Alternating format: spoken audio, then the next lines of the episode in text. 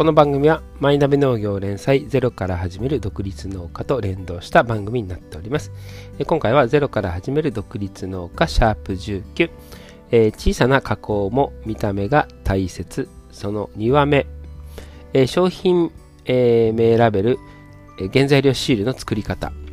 我が菜園生活風来は2000年の昨日当初から、え商品名ラベルも原材料シールも自前で印刷してきました。え加工品のメインは漬物なので、インクジェットプリンターは顔料インクのものを使用。え顔料インクは水に溶けず、紙の表面で、え定着する性質のインクで、え耐水性が高いため、結露で濡れても色落ちしません。また、紙に浸透しないため、普通紙でも裏写りしにくい特徴があります。フライでは発送時に同封するパンフレットの文面を、えー、その時々で変えて両面印刷を入れているのですが、えー、ここでも顔料インクが活躍してくれました。注文量が増えてきて途中からカラーのレーザープリンターに変えました。レーザープリンターも裏写りせず水にも強いのが特徴ですが何より印刷スピードが速いのでストレスなく仕事ができるようになりました。そして今は細かい対応をするネット印刷サービスも出てきました。えメイン商品用など年間、えー、1000枚以上使うものだとラクスリや、えー、ビスタプリントといった印刷サービスを使うのもおすすめです。え以前では考えられないくらい高品質なものが安価でしかも早く手に入れることができる時代になり、え覚醒の感があります。実際どのようにラベルシールを作っていたかというと最初は、え表計算ソフトの Excel を使い、えー、自分でひな形を作っていたのですが、今は A1 という、えー、ラベルシール、えー、大手メーカーが提供している無料で使えるオンラインサービス、えラベル屋さんを使用しています。こちらでは用紙の型番によってひな形が用意されているので直感的に使えます。えバーコード生成にも対応しています。えシールも、え商品名、原材料、バーコードなど、え分ければ分けるほど貼る手間もかかりますのでできるだけまとめています、え、原材料表示には、え、先日したような栄養成分表示のほか原材料によってはアレルゲンなどの表示も必要です。また、え、文字の最低の大きさが決まっているためそこにバーコードも入れることでどんどん大型化してます。え、ちなみに私がよく使っているラベルシートの品番は、え、商品名ラベルシール用が、え、29223えー、丸型の A4 版24面タイプ、えー、原材料仕入れ用が28184、えー、A4 版12面タイプです、えー、こちらは加工品の種類や大きさによって変わると思いますのでいろいろ試してもらえればと思います。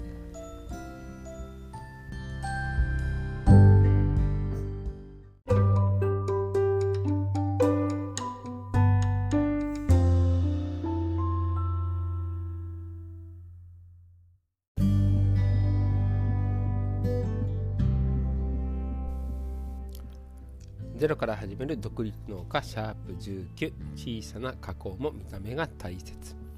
えー、その第2話目、えー、商品名ラベル原材料シールの作り方をお聞きいただきありがとうございました、えー、今回、えアートワークにも、えつけてますけども、えっと一番最初がですね本当に、え光沢もなく、え一番こうアートワークでいう左のですねえー、まあ、武骨といえば武骨ですね。の、えー、ラベルを作ってました。でもやっぱり自分で最初から作ったっていうのは良かったかな。その当時はまだまだ、えー、そういう印刷サービスもなかったんですので、えー、と探してですねまあ顔料インクだったら大丈夫だろうと思って、えー、つけたんですがその時の顔料インクっていうのは今のように独立してなくて、えー、4色いっぺんに変えなきゃいけないのでかなりコストが、えー、かかったあ記憶がありますが、うん、それでもそれをやってたおかげでその後、えー、色が分かれてるやつが当たり前になりそれでも顔料インクを使ってたっていうのがありますね。でそうこうしてる間に今は本当に、えー、楽するといったような、えー、ネットの印刷サービスが、えー、出てきたので、うん本当に覚醒の感があるな。ちなみに、えー、っと私も名刺を作ってたビスタプリントっていうのは本社がアメリカの方かな？は、えー、日本から、えー、撤退、えー、していきましたのでこれもまた、え時の流れを、え感じるなというふうに思ってます。うんあとは今 A1 という、えラベルシールをメインに、え使ってるんですがまあその、え同じえー、型番の100枚単位とかで買うと、えー、安く買えるサイトなんかもありますので、えー、そこを、え使って、えますね、えソフト自体は、まあ、ラベル屋さんというのを使ってるの昔のラベル屋さんバージョン9ぐらいが一番使いやすかったんですが今の最新バージョンは本当に重くてうん使いづらいなというふうには正直思ってますがこれもまあ無料のサービスですので、まあ、そんなに贅沢は言えないかなと思いつつやってます。えー、最近は丸型の光沢式で、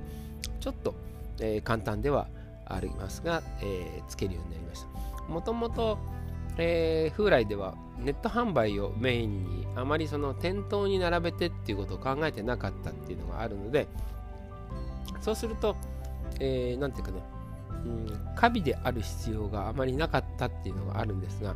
うん、背景はちょっと光沢の丸型にすると、まあ、それっぽく見えてですね店頭で、えー、並んでても違和感のないものになりました。何よりも本当に自分で、えー、文字を変えるバッグの色を変えるだけで、えー、いくらでもその商品を、えー、作った時に、え思いつきで作った時もですね、えラベルができるっていうのは本当にありがたいなというふうに思ってますし、えー、今は顔料インクのものを、えー、に戻したんですがレーザープリンターも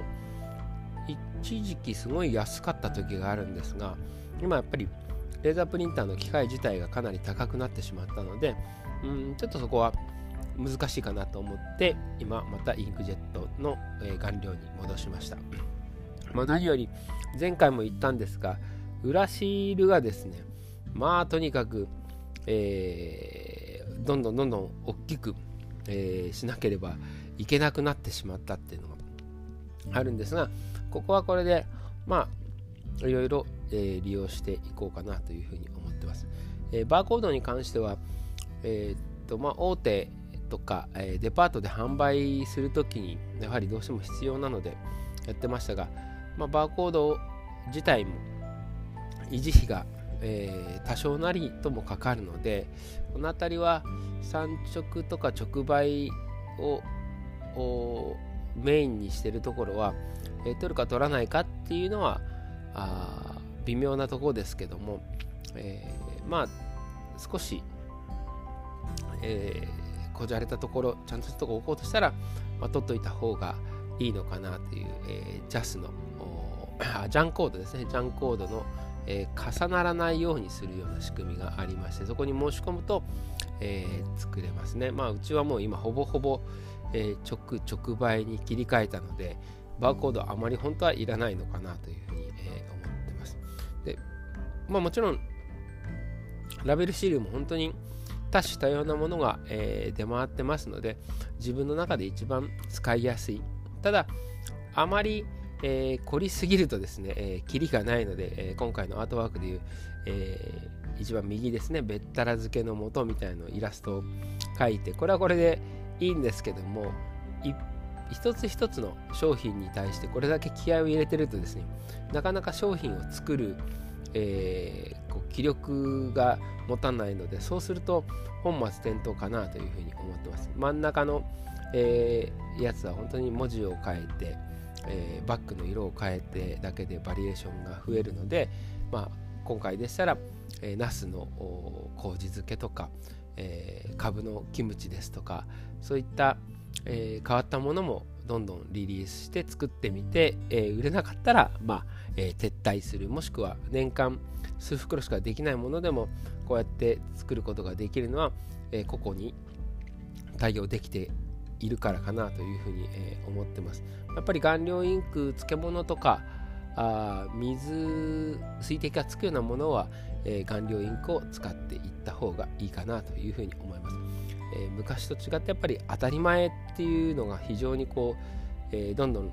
底上げされてきてますのでその辺りを、えー、比べながらでも、えー、全てをこう外注するんじゃないみたいな形のバランスを、え、取っていって小回りが利く、え、経営の一つに役立ててもらえばというふうに思います。ありがとうございました。